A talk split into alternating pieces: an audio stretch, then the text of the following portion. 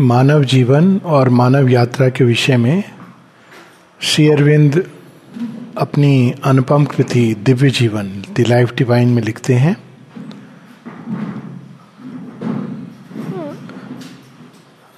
This is the human journey the work of works the soul acceptable sacrifice मानव यात्रा क्या है? This the human journey the work of work काम तो हम सारे करते रहते हैं, बहुत सुबह से शाम तक और शाम से सुबह तक। निद्रा में भी विश्राम नहीं होता है, मस्तिष्क काम करता है, पूरा हृदय। लेकिन इस काम के पीछे एक और काम हो रहा है work of works the soul acceptable sacrifice ये कौन सा यज्ञ है जिसकी बात कर रहे हैं? क्योंकि यज्ञ भी निरंतर चलता रहता है। हम लोग आहुति देते रहते हैं। कभी कोई अपने बच्चे के लिए आहुति दे रहा है, कोई अपने घर परिवार के लिए आहुति दे रहा है। आहुति मतलब कि जीवन एक यज्ञ है जिसमें हम सब अपनी अपनी ऊर्जाएँ डाल रहे हैं। और कोई अपने जॉब के लिए, करियर के लिए आहुति दे रहा है तो work of work the soul acceptable sacrifice लेकिन ये आहुति ईश को स्वीकार नहीं है। एक्सेप्टेबल नहीं है। ये है, ये जीवन के विधान में जुड़ी हुई है। तो अब इन सब आहुतियों को प्रकृति क्या करती है? वो उनको उठा करके ले जाती है ईश तक, ताकि एक्सेप्टेबल सेक्रीफाइस बन जाए। The soul acceptable sacrifice without which यानी यदि ये ना हो, गीता में आती ना बात की, यज्ञ के द्वारा ये पूरी सृष्टि चलती है। तो यज्ञ बहुत सुंदर इमेज है, भारतवर्ष की अद्भुत इमेज है यज्ञ। तो वहाँ कहते हैं कि विदाउट विच यदि ये यज्ञ ना हो तो क्या होगा मनुष्य के जीवन? Without which he will be nothing more than a worm formed amongst other ephemeral worms which has somehow managed to form himself in a speck of mud water amidst the appalling immensities of the universe.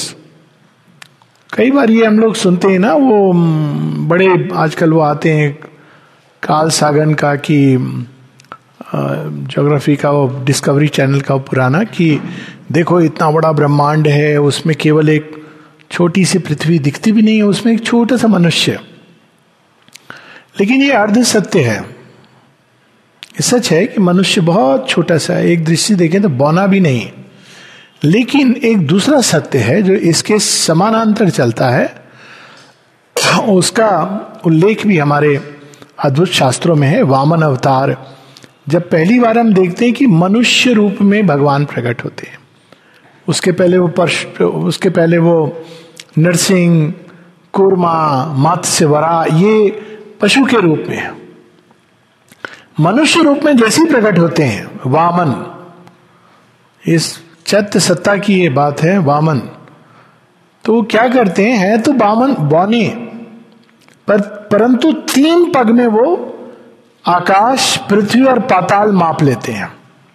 ये दूसरा सत्य है मनुष्य का, कि वो यदि चाहे तो विश्व चेतना से एक हो सकता है। अपने ही अंदर वो आकाश और पाताल की गहराइयों को माप सकता है।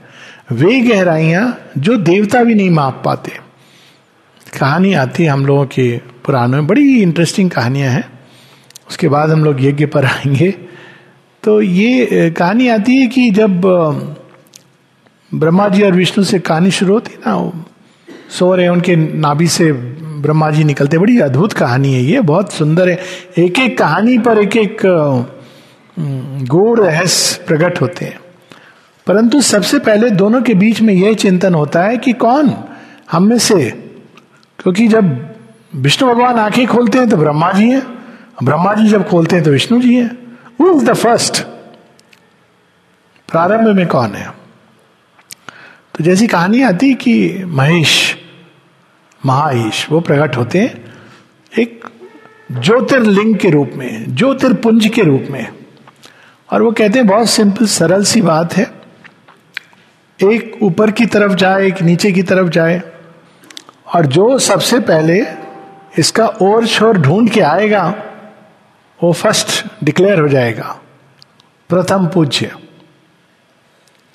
तो ब्रह्मा जी चले जाते हैं ऊपर की ओर ढूँढने के लिए, और विष्णु भगवान तो बड़ा नीचे की ओर जाते हैं, कहते हैं, मैं भी ढूंढ के लाऊँगा।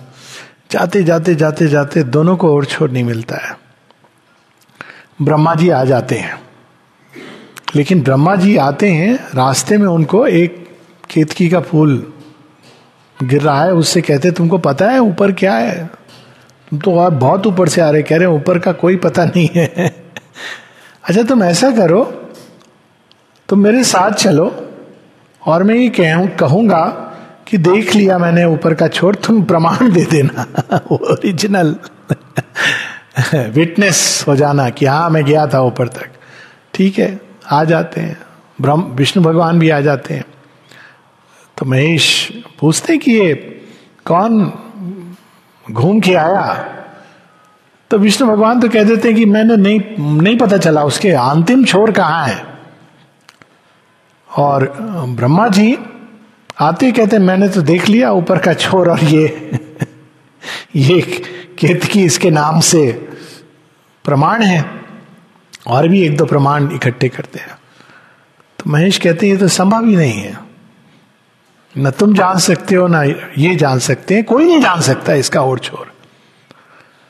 लेकिन चूँकि विष्णु भगवान ने सत्य कहा कि मैं नीचे जाकर नहीं ढूंढ पाया, इसलिए he is the first one मतलब फ़र्स्ट की अप्रमाणिकता इस पर हुई कि you spoke the truth truth क्या है? अनंत है। और वो ऊपर होके बिकॉज़ यू सेट कि इसका अंत है, इसलिए आप प्रथम पूजा के योग्य नहीं है, और केतकी को तो श्राप ही मिल जाता है। कहानी बड़ी अद्भुत है। अद्भुत यह है कि पहला संकेत तो इसमें है कि सृष्टि के प्रारंभ का, सृष्टि कहाँ तक जा रही है इस ओर छोर का पता नहीं है। तो क्या ये सदैव ऐसी रहेगी? देवताओं को नहीं पता चला। लेकिन कोई है जो इस ओर छोर को और छोर को जोड़ने का कार्य कर सकता है। अद्भुत बात है कि जो देवता नहीं कर पाते, वो कार्य मनुष्य को सौंपा गया है। ये बड़ी इंटरेस्टिंग पैरल आती है कई जगह देवताओं और मनुष्यों के बारे में। एक जगह कठोपनिषद में ये बात आती है, जब नचिकेता यम से कहते हैं आपको तो पता है अमृतत्व तो होता है कि नहीं? तो कहते हैं, ये मत पूछो। कहते नहीं, कुछ कहते हैं कि मृत्यु के बाद जीवन होता है, कुछ कहते हैं, नहीं होता है। तो आप बताइए, क्योंकि आपको तो मालूम है। तो वो कहते हैं, ये मत पूछो, क्योंकि ये देवताओं को भी नहीं मालूम है। और तब वो फिर पूछते हैं कि जो देवताओं को नहीं मालूम है, वो तो सच में जानने योग्य है। और बहुत कुछ प्रलोभन देते हैं, ये ले लो, वो ले लो कहते हैं, नहीं, मुझे तो यही चाहिए जानना। तब वो आत्मा के रहस्य का ज्ञान उद्घाटित करते हैं, जो देवताओं को भी नहीं मालूम है। ऐसा क्या है मनुष्य में कि उसको वह कार्य दिया गया है, जो असंभव सा प्रतीत होता है इवन फॉर द गॉड्स बहुत सारी कहानियाँ हैं इसका संकेत। Even for the gods Anusuya की कहानी है, हम सब जानते हैं। जिसके बारे में माँ बड़े अद्भुत ढंग से कहती हैं कि अनुसुईया मनुष्य ही है जो ऐसा प्रेम कर सकता है जो देवताओं भी, देवता भी नहीं कर सकते। क्यों? क्योंकि उसके अंदर चैत्य सत्ता है। जो दिव्य माँ के प्रेम के का एक अंश है। इसलिए चैत्य सत्ता की पहचान क्या होती है? लोग अक्सर पूछते हैं चैत्य सत्ता निकल जाएगी तो क्या पता चलेगा? क्या, कैसे प्रमाण, कैसे पता चलेगा? बहुत सारे वैसे उसके मार्कर्स होते हैं, लेकिन एक जो एकदम स्पष्ट प्रमाण है कि चैत्य सत्ता निकल जाती है तो ये नहीं पूछती कैसे पता चलेगा? वो माँ की ओर मुड़ के वहाँ पे बस समाने लगती है, क्योंकि वो जानती है, ये ओरिजिनल चिप है भगवान का, जिसके अंदर भगवान का ऊपर से नीचे तक सारा सत्य छिपा हुआ। ये एक ऐसा रहस्य का घर है। वामन अवतार the dwarf within man अंत शरीर, ज्योतिर्मय ही शुभ्रो, अंत शरीर। ज्योतिर्मय शुभ्रो, अंगुष्ठ मात्र पुरुष। ये छोटा सा, नन्ना सा बालक, कई बार ऋषि मुनि जब वो वेदों में ऋचाएँ आती हैं, जहाँ संतान ऑफ़ स्प्रिंग बालक, इसका तो बालक कौन है? ये हमारे अग्नि को भी बालक। कहीं कहीं पर वो कहते हैं अग्नि को सिनोनिम यूज़ किया गया है, बालक। वो कौन है? वो बालक इसलिए क्योंकि इट इज़ द नवजात, जो लास्ट बॉर्न है। पृथ्वी के अंदर अंत में, मनुष्य बनने के बाद चैत्य का भ्रूण, चैत्य सत्ता को प्राप्त हो सकता है। उसके पहले है divine is everywhere in everything लेकिन मनुष्य के अंदर ये एक मन की वुम्ब में, मन के गर्भ के अंदर जन्म लेता है। तो प्रारंभ में जैसे होता है, बच्चे के साथ संबंध माता पिता का, तू क्या जानता है? तू क्या जानता है? तू क्या जानता है? हम जैसा कहेंगे, वैसा चल। तो ऐसे ही होता है, मनुष्य के साथ, चैत्य सत्ता के साथ। तुम्हें क्या पता है? भगवान है, बस इमोशनल हो गए। मन कहता है, ऐसे नहीं होता है। भटकन हो जाएगी उसमें। किताबें पढ़ो। सीखो, वो डायरेक्टली जानता है, वो पहचानता है भगवान को। उसको कोई प्रमाण की आवश्यकता नहीं है, वो जानता है। लेकिन मन कहता है you have to be under me प्राण तत्व भी कहता है you have to be under me सुना है कि तुम भगवान हो, भगवान का अंश हो। चैत्य बेचारा चुपचाप बैठा रहता है, भगवान के अंश हो तो जरा भगवान से ये मेरे किल करवा लो, तब मैं जानू। लेकिन जैसे जैसे चैत्य बड़ा होता जाता है तो जैसे घरों में होता है कि बच्चा child becomes the father of man थोड़ा बड़ा होता है, कहता है, पापा, आप नहीं जानते हैं। मैं आपको बताऊँगा, मोबाइल कैसे चलाते हैं? हमारे बच्चों की तो सीमा वहाँ तक होती है। परंतु ये बहुत सुंदर संकेत है। ये बाल कृष्ण की कहानी में भी है जगह जगह पर है कि ये चैत्य सत्ता एक ऐसी चीज़, एक ऐसा सत्य है, एक ऐसी शेर ने हम लोगों को पारसमणि दे दी है। ये जगह जगह है। लेकिन बस एक संकेत के रूप में है। और उसका एक कारण है, पर उसके विस्तार में हम लोग नहीं जाए। किंतु एक ऐसी उन्होंने पारसमणि दे दी है जो हमारे अंदर है, जो क्या कर सकती है? जोड़ सकती है और छोर को, जो रियल कार्य है। He is the priest of the sacrifice अग्नि मीडे पुरोहितम। असल पुरोहित वो है। कल, परसों पता नहीं कहाँ पर हाँ कल ही बात हो रही थी कि पुरोहित, हम पुरोहित नहीं है हम लोग। हमारे अंदर कोई बैठा है जो पुरोहित है। लेकिन जैसे पुरोहित आता है, उसके पहले साज सज्जा हो रही है। लोग छोटे छोटे प्रीस्ट होते हैं ना, उनसे भी पूछते हैं, कौन सा मंत्र आज पढ़ा जाएगा? तो वो माइंड वो सबॉर्डिनेट प्रीस्ट है। लेकिन जब रियल पुरोहित आ जाता है तो ये बाकी सब शांत हो जाते हैं। और ये पुरोहित का काम क्या है? यज्ञ। अब हम लोग उधर यज्ञ आए। यज्ञ द्वारा जो यज्ञ अब तक प्रकृति कर रही थी, अब ये डायरेक्टली इस यज्ञ को अपने हाथ में ले लेता है और इसका काम है वही जो वर्क ऑफ़ वर्क्स इसको पता है कि धरती पर आने का प्रयोजन क्या है। और वो है धरती और स्वर्ग का मिलन।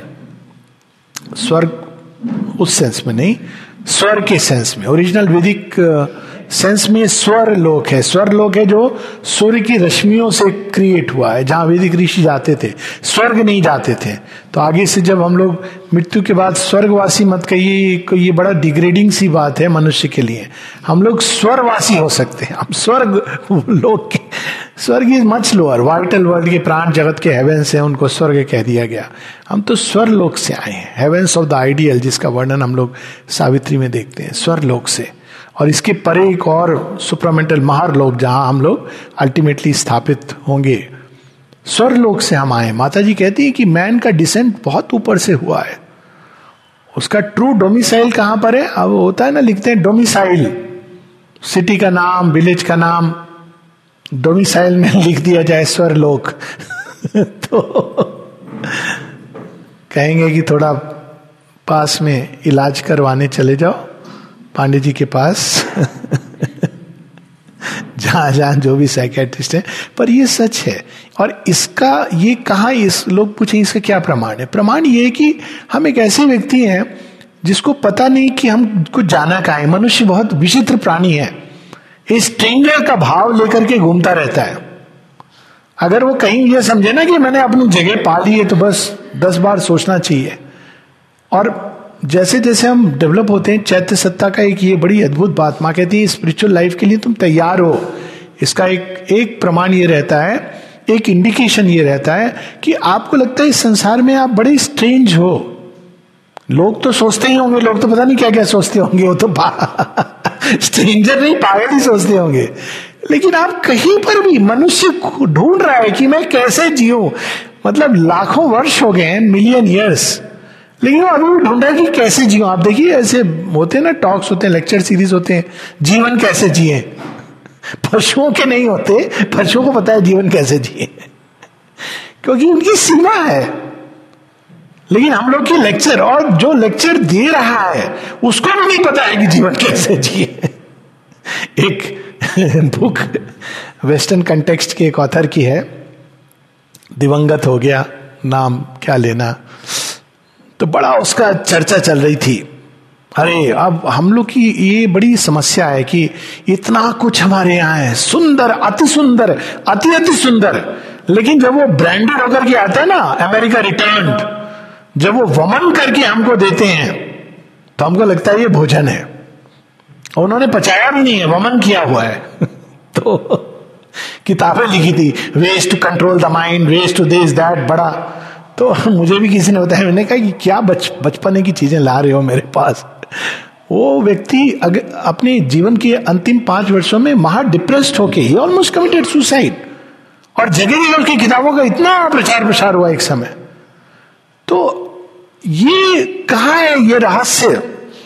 क्या है जीवन? क्यों है जीवन? शेरविंद हमको बता रहे हैं द वर्क ऑफ़ वर्क माता जी बता रही है, मनुष्य की असली उपयोगिता क्या है? His true domicile is high above बहुत ऊपर से हम आए हैं। और इसका सबसे बड़ा संकेत यह है कि हम सबके अंदर एक दिव्य असंतुष्टि है। मनुष्य की पहचान सब कहते संतोष करो संतोष करो। कैसे संतोष करे? हम लोग संतोष के लिए नहीं बने हैं। संतोष तभी होगा जब हम अपनी असली, जैसे कोई एक सावित्री में पंक्ति है, fumbling through fog in search of paradise. ढूंढ रहे हैं हम कि कहा है वो तथाकथित, क्योंकि हम आए वहाँ से हैं। कहीं ना कहीं हमारे यहाँ वो लिखा हुआ है। पहचान पत्र जिसको हमने खो दिया है सावित्री बड़ी अद्भुत लाइन है मनुष्य को डिस्क्राइब करने में। His passport falls and his personage वो दिखाता है पासपोर्ट कहते ये तो वैलिड नहीं है। पासपोर्ट क्या है? यूटोपिया हम एक ऐसे स्थान से आ रहे हैं जो अद्भुत है। और हम चाहते हैं कि धरती पर वो हो जाए। पशु पक्षी नहीं चाहते, उनको कोई प्रॉब्लम नहीं है। लेकिन मनुष्य नहीं होता संतुष्ट। क्योंकि उसके अंदर ये असंतोष, एक दिव्य संतोष है। शेरविंद दिव्य जीवन में ही कहते हैं कि the animal is satisfied with is modicum of necessity communism सिखाता है कि रोटी, कपड़ा, मकान ही हमारी आवश्यकता है और पहचान है। मतलब इससे अधिक मनुष्य का पतन कोई नहीं कर सकता। रोटी, कपड़ा, मकान। और मनुष्य को का भी क्या कहें, इस प्रकार के हो गए कि वो केवल हमको फ्री में कोई चीज़ मिल जाए तो हम बस उसी दिशा में चले जाएँगे। ये एक पतन है, बहुत बहुत बड़ा पतन है। इसके लिए भी हम, हमें नौकरी दे दो, हमको खाना दे दो। क्या इतने भी सक्षम नहीं है? तो यहाँ पर वो बड़े सुंदर ढंग से दिव्य जीवन में एनिमल इज़ सेटिस्फाइड ये पशु होता है, जिसको केवल रोटी, कपड़ा, मकान चाहिए होता है। Satisfied with a modicum of necessity the gods are content with their splendour ये कम्युनिज्म हो गया, वो कैपिटलिज्म हो गया. स्प्लेंडर्स खूब सारी हमारे पास निधि है वेल्थ है, ये है, वो है. लेकिन मनुष्य man is the most dissatisfied of all and that is why he alone of all the creatures is capable of being seized by a frenzy to discover the infinite verities of exist जो चीज़ें अनंतता को खोज, वो मनुष्य कर सकता है। Gods are content with splendour जब पहली बार मैं यूएस किया था बाईस तेईस साल पहले की बात होगी तो वहाँ पे एक हफ़्ते में मुझे तो लग रहा था कि सांस मेरा रुक जाएगा, अगर मैं वापस इंडिया नहीं गया। तो पूछा, हमारे गेस्ट ने कैसा लग रहा है? अमेरिका, लोग आने को तरसते हैं। वीसा काउंटर ने पूछा, था मुझसे why you want to go to America मैंने कहा, मेरा कोई इंटरेस्ट नहीं है। मुझे बुलाया जा रहा है। क्यों बुलाया जा रहा है? लेक्चर देने। अब उनको तो लगता है लेक्चर को यहाँ से देने क्यों जाएगा? लेक्चर तो हम लोग देते हैं। तो यहाँ तक पूछ बैठी वो जो लेडी थी काउंटर पे, किस पर लेक्चर दोगे? तो मैंने कहा इवोल्यूशन उससे भी संतोष नहीं हो रहा है। अब इवोल्यूशन क्योंकि वो बाइबल बेस्ड है ना तो इवोल्यूशन तो मानते नहीं है। मतलब कई ऐसे स्टेट से जहाँ नहीं पढ़ाया जाता है। तो कहा इवोल्यूशन पे क्या कहोगे? तो मैंने कहा, मैं हम सॉल्व हमने सॉल्व कर दिए पजल क्रिएशनिज्म और इवोल्यूशन की। थोड़ा टेक्निकल हो गया। ओके ओके ओके ये पजल क्रिएशनिज्म और इवोल्यूशन तो वहाँ एक हफ़्ते बाद मैंने कहा, सच पूछना है? हाँ। कहा, मुझे बस भूख प्यास लग रही है भारत की। तो वो मुझे उडुपी रेस्टोरेंट ले गए। भूख प्यास भारत मतलब वो पर ऐसी कोई चीज़ है यहाँ। गॉड्स आर कंटेंट भारत तो बना ही योग के लिए है। आप देखिए आप कोई भी जगह रहिए, कैसे भी रहिए, एक तो यहाँ इतनी वैरायटी है मनुष्यता की जिसको योग के बिना आप हार्मोनाइज नहीं कर सकते हैं। ऊपर से एक ही जगह आपको बैलगाड़ी भी मिल रही है रॉकेट भी मिल रहा है गड्ढे वाली रोड भी है और सिक्स लेन हाईवे भी है। मतलब आप यहाँ पे जीने से, सांस लेने से और साथ में योगियों की जो तपस्या का परिणाम है, कई चीज़ें जो हम लोग वैल्यू नहीं करते हैं, जन्म से सीख जाते हैं, श्रद्धा सरेंडर इत्यादि। हम लोग बड़े आराम से सीख जाते हैं लेक्चर देना पड़ता है, उसके बाद ही लोग पूछते हैं सरेंडर क्या होता है? श्रद्धा क्या होती है? अब क्या बताओ? It is your breath of life तो ये योग, इसका मूल पर्पस ही यही है, जो हम लोग सीखते हैं। To join the earth and heaven इसका ओरिजिनल सेंस यही था। और यही चीज़ हम देखते हैं कि भगवत गीता में, श्रीमद भगवत गीता में श्री कृष्ण कहते हैं कि ओरिजिनली सृष्टि में मैं ही यज्ञ कर रहा हूँ, योग कर रहा हूँ। अब यज्ञ का एक डायमेंशन योग और यज्ञ दोनों साथ साथ जाते हैं। यज्ञ क्या है? यज्ञ के दो एस्पेक्ट से एक कोई भी चीज़ है जो यज्ञ में हम डालते हैं प्योरिफाइड होती है, ऊपर की ओर उठती है। Ascent to the divine life is the work of works ये हमारा एसेंट होता है। कैसे एसेंट होता है? कोई भी ऊर्जा को। आप प्योरीफाई करिए रिफाइन करिए रिफाइन करिए। कोई भी ध्वनि को रिफाइन करते जाइए। तो धीरे धीरे धीरे अपने मूल स्वरूप की ओर जाएगी। तो किसी भी चीज़ को जब हम रिफाइन करते हैं तो किस चीज़ में करेंगे? अग्नि। और वो अग्नि एस्पिरेशन की अग्नि। तो एक तो है यज्ञ का ये एस्पेक्ट लेकिन दूसरा भाग बड़ा इंटरेस्टिंग है। कि यज्ञ के द्वारा, यज्ञ में तो एक पुरोहित होगा, दो चार और बैठे होंगे। लेकिन जब प्रसाद मिलता है तो सबको प्रसाद मिलता है। ये नहीं होता है यज्ञ में कि भाई आप ले गए, हम समेट के ले गए। सबको प्रसाद मिलता है। यज्ञ की एक बड़ी अद्भुत बात है कि it is a collective process तो ये कलेक्टिव योग का एक डायमेंशन है यज्ञ। और योग क्या है? अब हम लोग ने योग का ये अर्थ ले लिया कि आत्मा, परमात्मा, माँ माँ का मिलन वो भी हम लोग नहीं करते हैं। अधिकतर तो हम लोग केवल ये कहते हैं, योग आप सारे आसन, वैसे मेरे पास सारे आसनों के एक स्पिरिचुअल अर्थ भी हैं। तो सूर्य नमस्कार का मैं तो ऐसे कि आप चारों तरफ़ केंद्र में ईश्वर को रख के सारी गतियाँ आपकी। ऊपर उठना, नीचे गिरना, ज़मीन पर लेटना, फिर उठना, बहुत अद्भुत लगता है। तो वो सूर्य please don't do that way ये मेरा पर्सनल फॉर्मूला है। ताड़ासन, आप ऊपर की ओर जा रहे हैं पादस्त आसन नीचे की ओर जा रहे हैं। लेट के पाँव से उठ रहे हैं शीर्ष आसन हर तरह की अवस्था में। आप ये ओरिजिनल पर अब वो अलग बात है कि अब योग से हम लोग केवल फ़िज़िकल एक्सरसाइज समझने लगे। भारतवर्ष में जब ये होता है तो थोड़ा दुख भी होता है, क्योंकि भारत जो योग की भूमि है, उसको हम केवल एक लिमिट कर देंगे यदि योग को। योग का ओरिजिनल सेंस तो यही है। श्री कृष्ण गीता में कहते हैं, मैंने सूर्य को दिया था पहले।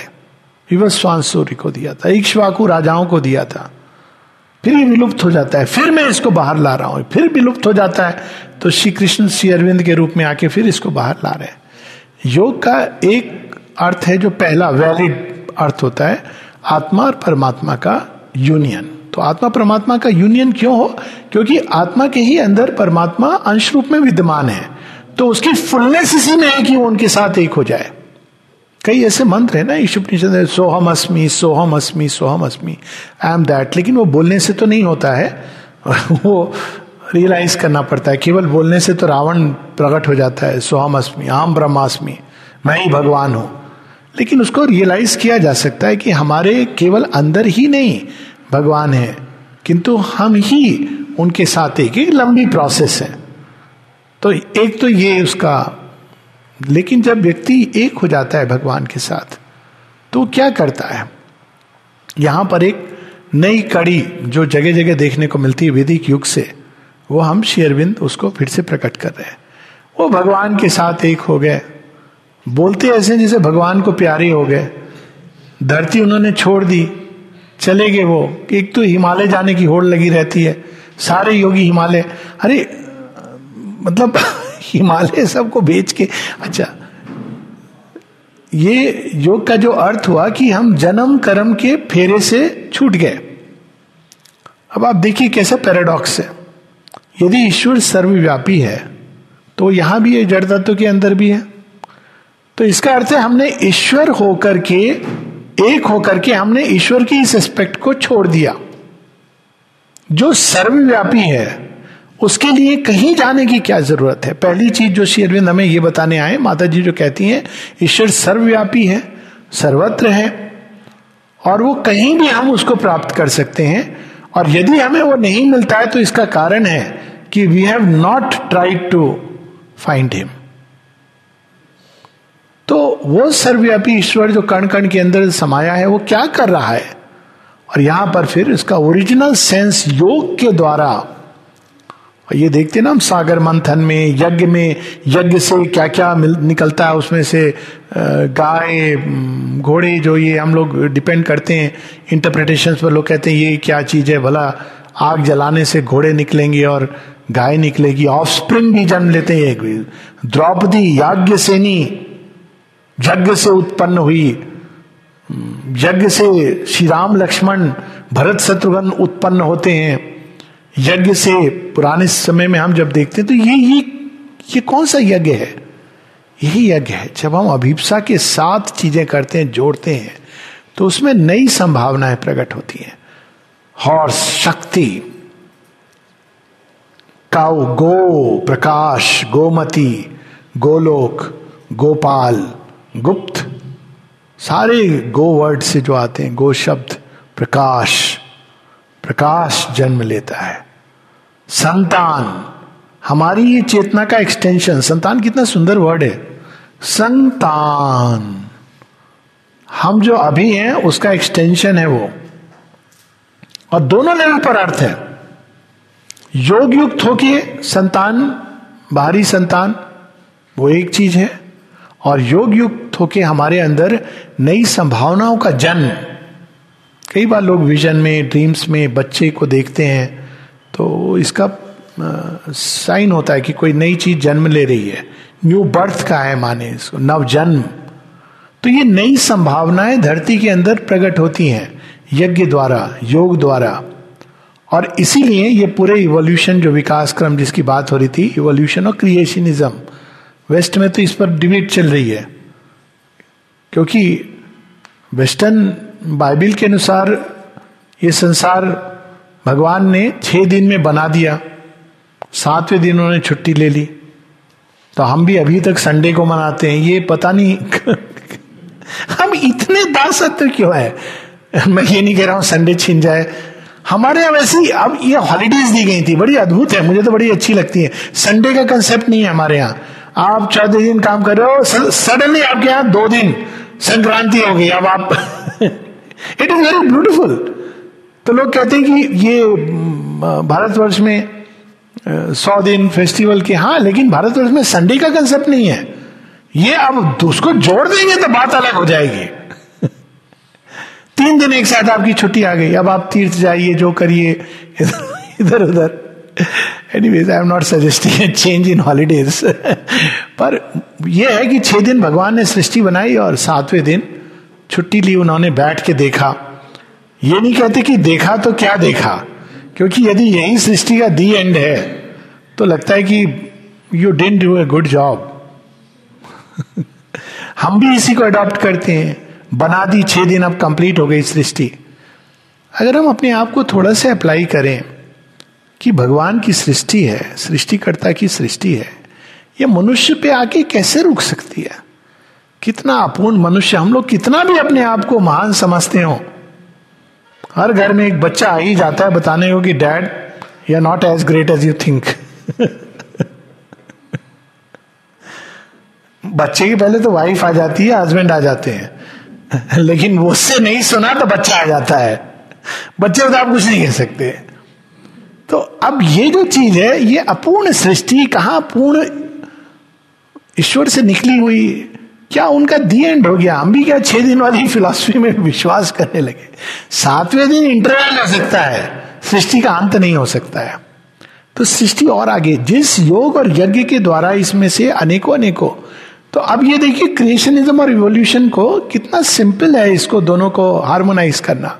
भगवान ने मूल रूप में जैसे ब्लूप्रिंट होता है ना ब्लूप्रिंट पे ये सारी चीज़ें, एक चेतना की अवस्था है उच्चतम इसमें सारी सृष्टि का आद्य अंत और उसके आगे जो भी है, उसके पहले, वो सारा ब्लूप्रिंट लिखा हुआ है।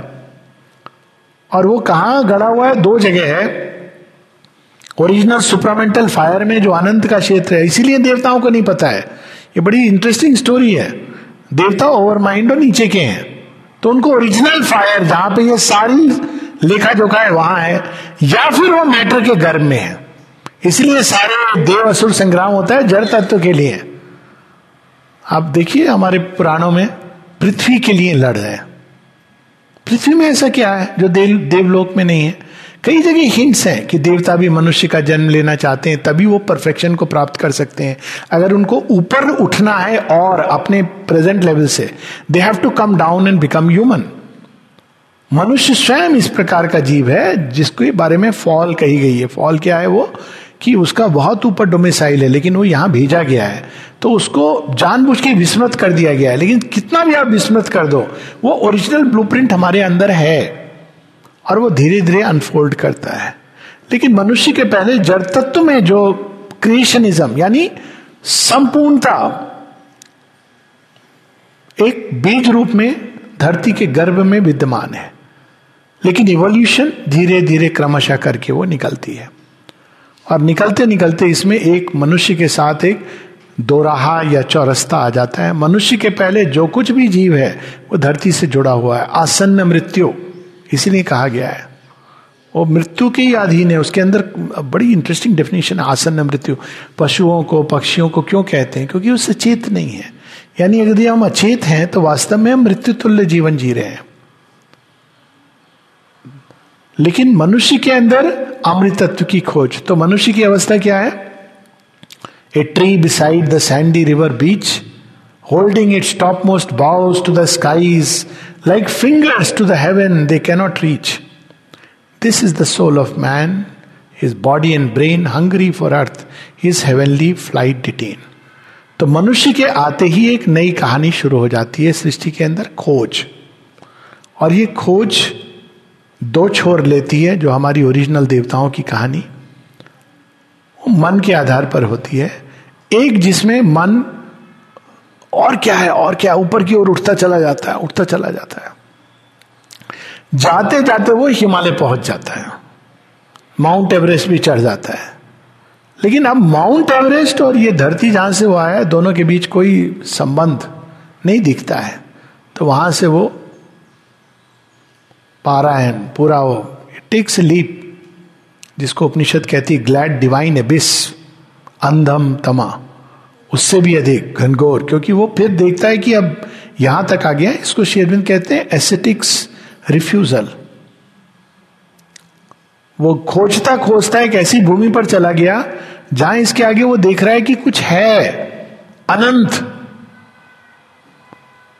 लेकिन अब वो इतना अधिक उससे अट्रैक्ट हो गया इनेमर्ड हो गया है ल्योड हो गया है, कि वो कहता है, उसमें ही मैं जाकर के अपने आप को फिनिश कर दूँगा. और दूसरा, जड़ भौतिक तत्व के अंदर मेटीरियल साइंटिस्ट जाता जाता जाता, इतना भीतर चला जाता है, महाअंधकार, अंधकूप में, कि वो अपने मानवीय एग्जिस्टेंस को ही डिनाई कर देता है और हायर पॉसिबिलिटी को भी डिनाई कर देता है। वो एक दूसरा छोर है। लेकिन मनुष्य ना इस एक्सट्रीम के लिए बना है, ना उस एक्सट्रीम के लिए। वो तो इन दोनों को जोड़ने के लिए बना है। इसलिए मनुष्य के अंदर ये दोनों चीज़ की चाह होती है। आप कितना भी जाके लेक्चर में सुन लीजिए ये दुनिया तो माया है। डिप्रेशन के समय सुनने में अच्छा लगता है। हाँ जी सब माया है। आपको लगता है हाँ मेरे साथ जो हुआ, माया ही हुई। बाहर वो आता है, पहली चीज़ करता है कि मोबाइल निकालता है और M M N Mahamaya network में बंद जाता है फिर से। वर्ल्ड वाइड वेब अंदर जाके गुरु जी आपने बहुत अच्छी, सब माया है। गुरु जी का भी यही हाल है। सबको माया बता के हुंडी की ओर ध्यान है। कितनी माया तुमने ऑफलोड कर दी अपने पॉकेट से। सबका ही ध्यान हो रहा है। लेकिन माया, बोलने बहुत अच्छा। माया का ओरिजिनल सेंस कुछ और है। मेजर आउट करती है वो, अनंत को सीमित की प्रतीति होती है नेम एंड फॉर्म भगवान की माया है, आप माया के पार नहीं जा सकते, मोह को के पार जा सकते हैं। मोह है उससे मिथ्या, गलत ढंग से जुड़ना, आसक्त रूप से जुड़ना कि मानो यही अल्टीमेट सत्य है। तो सब जगह हम सृष्टि में ये देखते हैं और इसका संकेत, ये पुस्तक ओरिजिनल योग की सर्वत्र है। अगर हम किसी प्लांट को देखें तो प्लांट के अंदर क्या है? एक किसी पौधे को देख लीजिए। कोई दो पत्ते एक जैसे नहीं है। विभिन्नता है, लेकिन कोर में एकता है। एक ही बीज है। जहाँ एक बीज को भूला व्यक्ति तो एकता नहीं ला सकता। ये सारे, ये सब सर्वधर्म संभाव, मिल करके बैठो डिस्कशन करो यू कैनॉट क्रिएट एकता। क्योंकि आप ये टहनी, उस टहनी से बात कर रही है। जिस दिन जान जाओगे कि बीज एक है, यही तो वेदों की अद्भुत बात है कि एकम सद विप्रा बहुधा वदंती और वह एक बीज है। मा, माता जी से जब किसी ने पूछा कि how to create human unity माँ ने बड़ा सिंपल उत्तर दिया by becoming conscious of your origin कोई तो ऐसे समय था जब आपका धर्म ने जन्म नहीं लिया था। आप उस ओरिजिन के प्रति उसके और पीछे जाइए। इसलिए भारतवर्ष ने उस धर्म को क्या नाम दिया? Sanatan. By its very nature वो आपको ले जाता है। इटर्नल की ओर। इंफिनिट की ओर यूनिवर्सैलिटी की ओर। क्योंकि ये प्रयास भारत भूमि पर हुआ एक, लंबे समय तक ये प्रयास। ऋषि क्या करते थे? हर तरह की चीज़ों के लिए।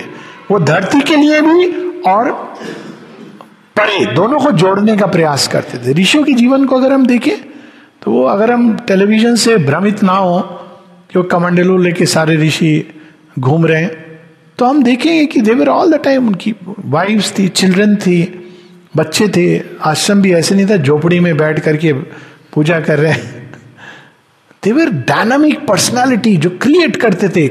सारे तरह के आर्ट साइंस क्राफ्ट ये सब वो ऋषि क्रिएटिविटी से अपने प्रकट करते थे। वेपन सिस्टम्स लेकिन वो ऋषि क्यों थे? क्योंकि वो मंत्र दृष्टा थे। इन, इनके ऊपर भी वो हायर पॉसिबिलिटीज को ढूंढते थे। कि इस टेक्नोलॉजी का क्या कोई उच्च उच्चतम संभावना क्या है? यह भी, भी संभव है। पवित्रदा ने एक बार माता जी से कहा कि मदर पवित्रदा मैथमेटिशियन थे और फिजिसिस्ट भी थे केमिस्ट भी थे। तो mother I found the formula for the atomic energy on the tip of an arrow on the tip of iron माँ कहती हैं you know it I know it let it be buried here now मनुष्य तैयार नहीं है। माता जी कैसे कैसे रहस्य? श्री अरविंद बताते हैं, ये तीन प्रकार की सौर अग्नि, जड़ अग्नि, विद्युत अग्नि, और वो बताते कि एटम एटमी बॉम्ब का फॉर्मूला मनुष्य को प्री मेच्योर मिला, लेकिन ये आवश्यक हो गया था। माता जी बताती फिशन की जो ऊर्जा है, वो आसुरी शक्ति है, क्योंकि वो तोड़ के, खंड करके एटम को बनती है। और फ्यूजन की जो ऊर्जा है, वो दैवी शक्ति है, क्योंकि वो जोड़ के बनती है। ऐसे ऐसे रहस्य हैं। फिजिक्स में, हर चीज़ में बायोलॉजी के अंदर। एक कोशिका कैसे फ़ंक्शन करती है? शेरविंद बताते हैं all mighty powers are shut in nature cells तो इस समन्वय, धरती को आकाश से जोड़ने का, और यही हम लोग देखते हैं मैरिजेस की कहानी है भूमिजा माता सीता डिवाइन सोल श्री राम महाकाल की नगरी है। जितने भी आप देखिए शिवलिंग it is the divine soul coming from above और वो रिसीव कर रही हैं मेटीरियल नेचर के रूप में। वही जो माता पार्वती जो उनके साथ हैं, वो यहाँ मेटीरियल नेचर बन गई इसीलिए वो शैल बाला है।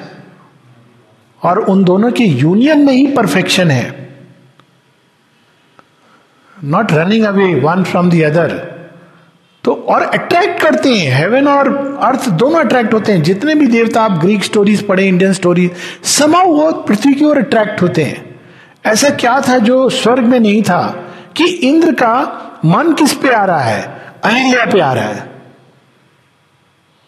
ऐसी बहुत सारी स्टोरीज है। ग्रीक मिथोलॉजीज में तो बहुत स्टोरी है। यूरोप का जन्म ऐसे हुआ है यूरोपा तो वो इन स्टोरीज में कि heaven is attracted towards earth मनुष्य की देह में हम आ जाए। क्यों? अपग्रेड तभी आप हो सकते हैं। भीष्म की कहानी है ना? भीष्म एक वसु हैं। मिड वर्ल्ड के हैं। मिड वर्ल्ड यानी प्राण लोग के जो हायर वर्ल्ड है। भीष्म आते हैं, लेकिन बाकी सारे चले जाते हैं। वो बड़ी इंटरेस्टिंग स्टोरी है। गंगा में चले जाते हैं। वापस अपने लोक पे चले जाते हैं। भीष्म वापस अपने लोक में नहीं जाते हैं। वो और ऊपर जाते हैं। ये बड़ी इंटरेस्टिंग स्टोरी है। तो ये कहना बड़ा कठिन होता है कि वो कर्ज था या भारतवर्ष की कहानियों में जहाँ भी श्राप है, वहाँ साथ में देखते हैं कि आप एक एक वरदान जुड़ा हुआ है। आप इसको जैसे ले लो तो बाकी सात वस्तु तो वापस चले जाते हैं। ये धरती पर इतना सब कुछ 170 वर्ष की आयु में 70 पचहत्तर वो जाते हैं अपने लोक से ऊपर। ये ह्यूमन ह्यूमन बीइंग की अद्भुत बात है। ब्रिज बनने के लिए वो आया है। हमारा जन्म ही इसीलिए हुआ है। अब ये इसमें दो धाराएँ भारतवर्ष में रही एक जो धरती को त्याग कर योग में हम देखते हैं कि ऐसी धाराएँ निकली लेकिन ओरिजिनल वेद वेदों की धारा वो सदैव धरती से जुड़ी हुई थी। तो ये विलुप्त कैसे हुई?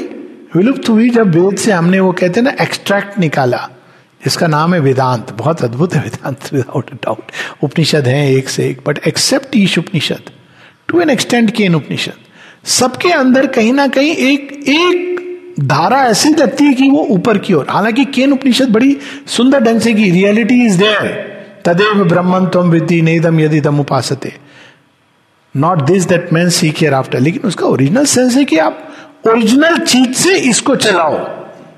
इसको चलाने वाली शक्ति वहाँ पर है। श्रोता जो सुनने की इंद्रिया उससे ऊपर चक्षुष चक्षु, उसको ढूंढो, उससे इसको चलाओ। लेकिन एक दूसरे ढंग से अगर हम पढ़ें तो टेंडेंसी हो जाती है। ईश उपनिषद में बड़ा क्लियर है। नो uh, एस्केप बाकी इसलिए शेरविंद कहते हैं Isha Upanishad is the basis of the divine life बाकी सब उपनिषदों में कट कट उपनिषद में हालाँकि क्लियर है लेकिन वो भी कहते हैं कि ये प्रेयस है इसको श्रेयस को ढूंढ जो तेरे हृदय के अंदर है। तो एक टेंडेंसी हुई उपनिषदों में ओरिजिनल वेद में नहीं है। वेद में आप देखेंगे इसीलिए um, ओरिजिनल वेदों में जाए तो मैरिज बच्चे, सब चीज़ों का उसमें वर्णन है। It's a whole life existence को उन्होंने दो भाग में नहीं बांटा है। वो देवताओं को देते हैं और देवता उनको देते हैं। तो देर इज़ ए इंटरचेंज जिसके द्वारा मनुष्य भी ग्रो करता है और मनुष्य के द्वारा देवता ग्रो करते हैं। ये दोनों ही चीज़ें हैं। देवताओं का काम आसान होता है, लेकिन उपनिषदों में ये धारा आ गई। अब उपनिषदों में शुरू में नहीं है। उन्होंने वो पार्ट एक्सट्रैक्ट किया जो ज्ञान कांड है। कर्म कांड को छोड़ दिया।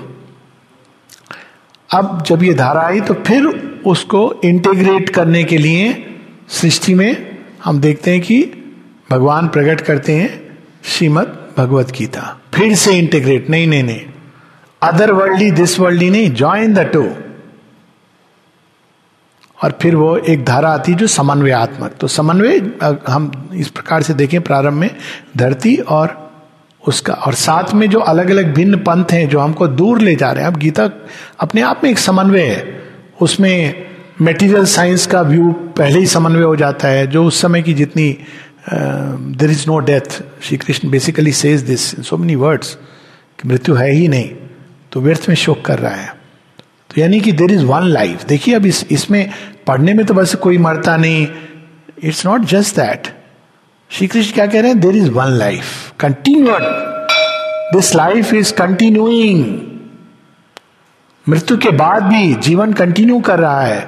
मोड ऑफ़ एक्सपीरियंस चेंज कर रहा है. जैसे एक बच्चा बड़ा होकर के बड़ा फिर वृद्ध अवस्था को प्राप्त होता है, लेकिन वो जीवन एक ही है. वैसे ही वृद्ध अवस्था के बाद एक ही जीवन है. फिर वो जब वापस आता है तो it's a continuity of life अब देखिए, इस तरह से अगर हम सोचे तो one life and many life they get reconciled पर इन द डीपेस्ट सेंस एक ही जीवन है। वो इवॉल्व कर रहा है। रीबर्थ का मतलब ही अलग हो जाता है। रीबर्थ पाप, पुण्य पनिशमेंट रिवार्ड नहीं, बल्कि एक कंटिन्यूस इवोल्यूशन ऑफ़ लाइफ एक ऐसी धारा है जो अपने आप की उच्चतम संभावनाओं को देख रही है, ढूंढ रही है। तो उस उस तरह से जब हम देखें तो ये श्री कृष्ण गीता में समन्वय सांख्य का समन्वय, योग, ज्ञान, इन सबको समन्वय करते हैं। और अंत में कर्म का समन्वय। जीवन का समन्वय ईश्वर के साथ कि तुम कर्म करते हुए भी उस अवस्था को प्राप्त कर सकते हो। फिर आता है एक पीरियड। लोग गीता को भी बस सिंबल है। सब केवल अंदर ही हो रहा है। गीता बड़ी स्पष्ट है बाहर भी हो रहा है। I know the bell is rung but थोड़ा मज़ा आ रहा है पाँच मिनट और। सो so, गीता में अद्भुत समन्वय है इस इस प्रकार से। फिर उसके बाद एक टेंडेंसी पढ़ने में ऐसे लोग हैं जो गीता की बात कर रहे हैं, जो धरती से दूर एक क्वाइट आश्रम में, अरे गीता तो युद्ध क्षेत्र में दी गई है। पहले युद्ध क्षेत्र में उतरो। सन्यासी को गीता क्या समझ आएगी? आप पहले युद्ध क्षेत्र में उतरो, तब अधिकारी बनता है व्यक्ति गीता का। शेरविंद बताते हैं, गीता का अधिकारी कौन है? उस विश्व रूप दर्शन का अधिकारी कौन है? जो जीवन से श्रिंक करता है, घबराता है, जुगुप्सा है जिसको भयभीत है संसार से, वो गीता का अधिकारी ही नहीं है। It will not reveal it secret शब्दों के अर्थ आप जान सकते हो, लेकिन शब्द के अर्थ में सीक्रेट नहीं होती है, हम सब जानते हैं। एक एक शब्द मनुष्य प्रयोग करता है इवन स्ट्रेस से मीनिंग चेंज हो जाता है। ना ना, एक ही शब्द है, अक्षर है। मीनिंग बदल गया। एक नाम है हाँ है। एक नाम है, ज़बरदस्त ना है। एक नाना में खेल है। ना तो ये एक, जब एक अक्षर पे स्ट्रेस से चेंज हो जाता है अर्थ तो ये तो इतने वो चेतना, जिस चेतना से श्री कृष्ण कल्पना करें जो उन्होंने गीता प्रकट की है, लेकिन फिर कालांतर में, फिर एक समन्वय की धारा निकलती है, जिसके बारे में हम लोग बात नहीं करते हैं। और इसीलिए विषय यहाँ के लिए बड़ा उपयुक्त है, वो है तंत्र की धारा। तंत्र में एक समन्वय का दृष्टिकोण है। तंत्र क्या कहता है? आत्मा, परमात्मा ठीक है, प्रकृति क्या है? तो हम, वो कहता है कि हम प्रकृति के स्टेप से चढ़ते हुए जाएँगे, आनंद लेते हुए। We will enjoy nature and go कई इसीलिए लोग इसको आनंद मार्ग को कहाँ से प्रारंभ करेंगे? जड़ तत्व के अंदर। पूरी कुंडलिनी का विवरण है हमारी जो नौ दिन नव दुर्गा में। शैल बाला मैटर में जन्म लेती हैं। ब्रह्मचारिणी विराभिक निष्ठ होते हो। Chandraghanta if you see it is a complete till Siddhidhatri वो शॉर्टकट नहीं ले रहे आत्मा को ढूंढ लिया और परमात्मा में मिल गए। एक एक एस्पेक्ट को पूरा विस्तार में। अंत मोक्ष है। वहाँ पर वो तंत्र रुक गया। लेकिन वो एक अलग पथ है जिसमें समन्वय है प्रकृति और पुरुष का। तो ये दोनों एस्पेक्ट एक है जो पुरुष अलग, प्रकृति अलग। ये एक हम लोगों ने ये दिशा ली, प्रधान वेदांत की दिशा, जिसमें पुरुष अपना ऊपर बैठा हुआ है आसमान में और प्रकृति बिचारी यहाँ लेबर कर रही है। तो जब ये वेदांत की दिशा एकमात्र लेकर जीवन हमने बनाया तो प्रकृति रूपिणी नारी को हमने घर के अंदर बिठा दिया। पुरुष तो सदैव बैठा रहता है सर्व साक्षी ऑफ़िस में भी बैठा रहता है, पान चलाता रहता है। काम नहीं करेगा, घर में भी आके बैठ जाता है। ये ये it may sound like a joke but ये है, ये टेंडेंसी हो गई। पुरुष पक्ष प्रधान है। It has led to this idea of division between Purusha and Prakriti.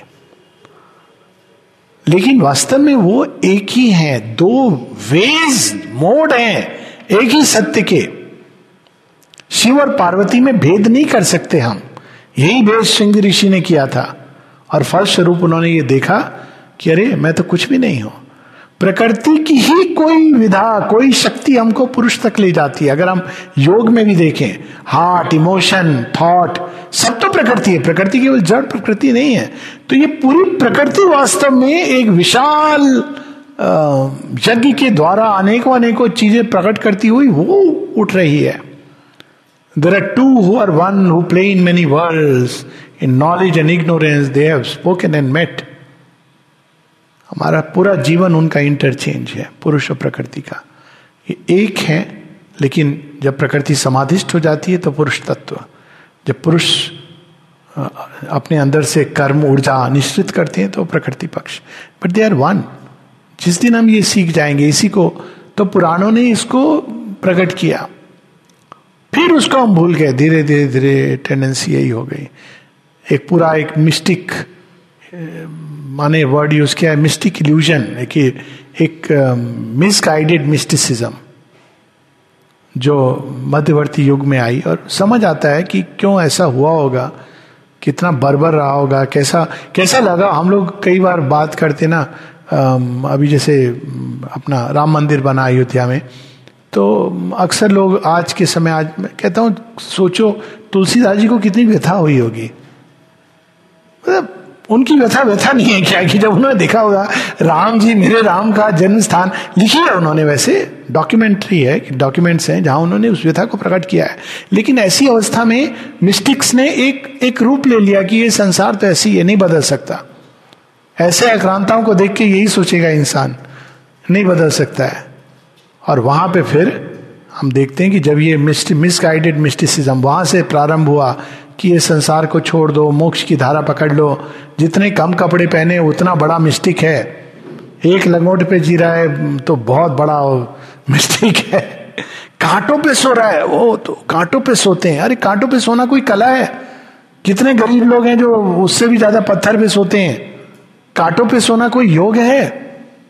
अपने शरीर को कष्ट देना इसको योग कहते हैं। परंतु एक भारतवर्ष की मानसिकता में इतनी प्रबल छाप पड़ी पिछले 500, 600, 700 सालों से मायावाद के बाद। लेकिन अब एक नए युग का उन्मेष हो रहा है। शेरविंद फिर से उस समन्वय को लाते हैं और दो प्रकार का समन्वय करते हैं। एक तो है योग समन्वय भिन्न भिन्न योग प्रणालियों को कॉमन फैक्टर्स को जोड़ के एक नया योग प्रस्तुत करना, जिसकी बात हम लोग बाद में करेंगे। और दूस क्या क्या उन्होंने समन्वय किया है? और दूसरा, जड़ तत्व और ईश्वर, इन दोनों का समन्वय। So will talk about it later थोड़ा सा जलपान जो भी। नमस्ते